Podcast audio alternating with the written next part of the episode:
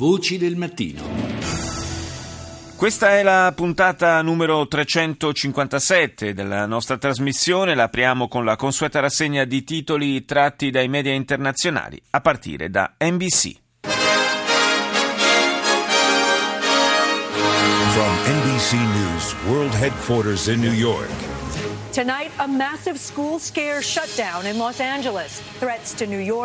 LA. Paura per un allarme bomba fa chiudere centinaia di scuole in California, minacce anche a New York. Si è poi scoperto che non si trattava di un pericolo reale, forse le autorità di Los Angeles hanno esagerato. È questa la nuova normalità dopo i fatti di San Bernardino? Si chiede a NBC. Battaglia a Las Vegas, Trump contro Cruz, Cruz contro Rubio, fuochi d'artificio nel dibattito tra candidati repubblicani, tema centrale la sicurezza nazionale. Obiettivo cancro al cervello, un nuovo tipo di trattamento promette risultati importanti per quanto riguarda la cura di questa grave patologia. Infine il tempo, nevicate record nell'ovest degli Stati Uniti e record di caldo sulla costa est. Al Jazeera. جولتنا الإخبارية الجزيرة منتصف اليوم. أهلا بكم. معكم زين العابدين توفيق. وسلمى الجمل. وأبرز مواضيع المنتصف. Sono cominciate a Zurigo le consultazioni sulla crisi yemenita. Le Nazioni Unite chiedono di interrompere i combattimenti e avviare un processo di transizione. Intanto le milizie Houthi continuano a violare la tregua Thais e Matrib. L'Arabia Saudita annuncia la formazione di una coalizione militare islamica per combattere il terrorismo in tutte le sue forme. E ora Russia Today.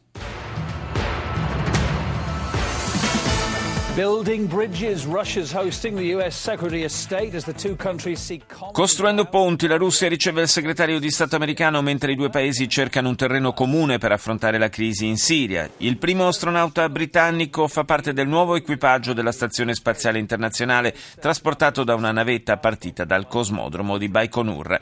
L'ex detenuto di Guantanamo, Shaker Hammer, nella sua prima intervista dopo il rilascio, racconta che chi lo interrogava lo ha torturato e minacciato di far violentare la figlia. Andiamo in Cina, CCTV. 各位好，这里是中央电视台新闻频道，清晨五点，欢迎走进本节的新闻直播间。首先来看时政新闻。 Colloquio fra Xi Jinping e Medvedev a Wuzhen, il presidente cinese e il primo ministro russo hanno definito soddisfacenti le relazioni bilaterali puntando a un incremento del partenariato strategico in molti settori, come quelli delle infrastrutture, dell'energia e della tecnologia informatica. Più di 900 edifici scolastici chiusi negli Stati Uniti in California per il timore di attentati, 600.000 studenti sono rimasti a casa.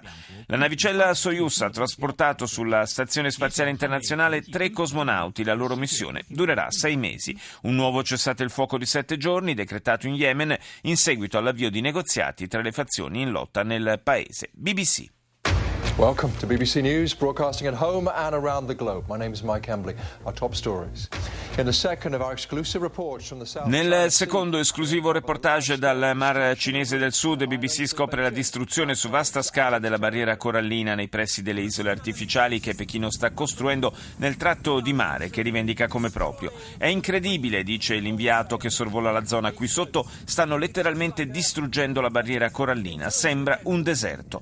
Dopo che centinaia di scuole a Los Angeles hanno riaperto, l'FBI sostiene che le minacce di possibili attentati terroristici ricevute ieri non erano attendibili. Infine, un rapporto dal Sud Sudan, paese in lotta tra fame e violenza politica.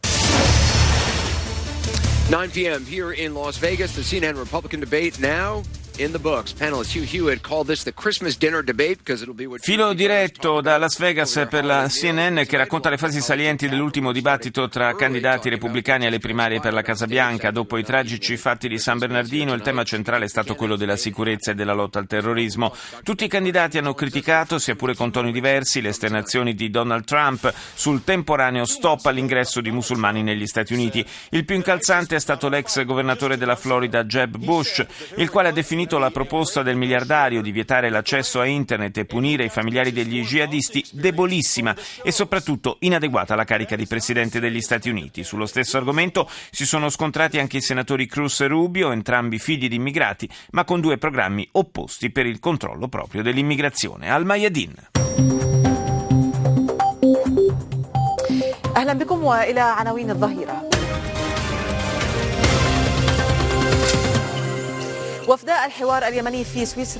Le delegazioni yemenite per la prima volta faccia a faccia in Svizzera si cerca una via d'uscita dal conflitto in corso nel paese. Kerry prosegue le consultazioni sulla crisi siriana e il ministro degli esteri russo Lavrov afferma che la lotta al terrorismo è parte integrante della soluzione della crisi.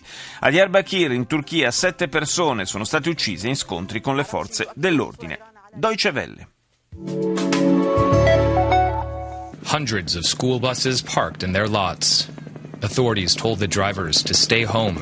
Sull'emittente tedesca in lingua inglese spazio alla notizia dell'allarme bomba in California con centinaia di scuolabus rimasti parcheggiati nelle rimesse dopo le minacce arrivate a un funzionario del distretto scolastico di Los Angeles attraverso un'email teoricamente inviata da Francoforte. 900 le scuole chiuse, 640.000 gli studenti rimasti a casa. La polizia ha difeso queste misure precauzionali specificando però che probabilmente le minacce non sono partite dalla Germania ma da una zona molto più vicina Cina. Lo stesso allarme era arrivato anche a New York, ma l'FBI aveva dichiarato, lo aveva dichiarato non credibile. Le scuole oggi saranno regolarmente aperte. Ed ora il notiziario per l'Africa di France 24. Bonsoir à tous, bienvenue dans le journal de l'Afrique. Voici les titres. Les impacts de ballons disparus, tout est remis à neuf. L'hôtel Radisson Blue de Bamako a L'hotel Radisson Blue di Bamako ha riaperto le porte a quasi un mese dall'attacco terroristico che è costato la vita a 21 persone. La sicurezza è stata rinforzata. Il Burundi va verso la guerra civile, l'allarme lanciato dalle Nazioni Unite, ma la comunità internazionale sembra incapace di porre fine alle violenze. Nel passato weekend sono state un centinaio le persone uccise. Testimoni parlano di vere e proprie esecuzioni nei quartieri di Bujumbura in cui è maggiore l'opposizione al governo. Tensione diplomatica fra la Nigeria e l'Iran. Teheran ha inoltrato una protesta formale per il sanguinoso intervento dell'esercito nigeriano contro un gruppo sciita nel nord del paese africano. E chiudiamo con i24 News. Good afternoon. We begin Yemen, where President Mansour Hadi ordered a ceasefire beginning this morning. Sull'emittente israeliana in lingua inglese, la notizia del presidente dello Yemen, Mansour Hadi, che ha confermato come nel suo paese sia ufficialmente iniziato il cessate il fuoco che durerà sette giorni. Con qualche ora di ritardo sulla tabella di marcia prevista, l'annuncio è arrivato in coincidenza con l'inizio dei colloqui di pace che si tengono a Ginevra sotto l'egida delle Nazioni Unite. L'intesa tra le delegazioni del governo yemenita e dei ribelli sciiti Houthi è stata però preceduta da scontri tra le due fazioni.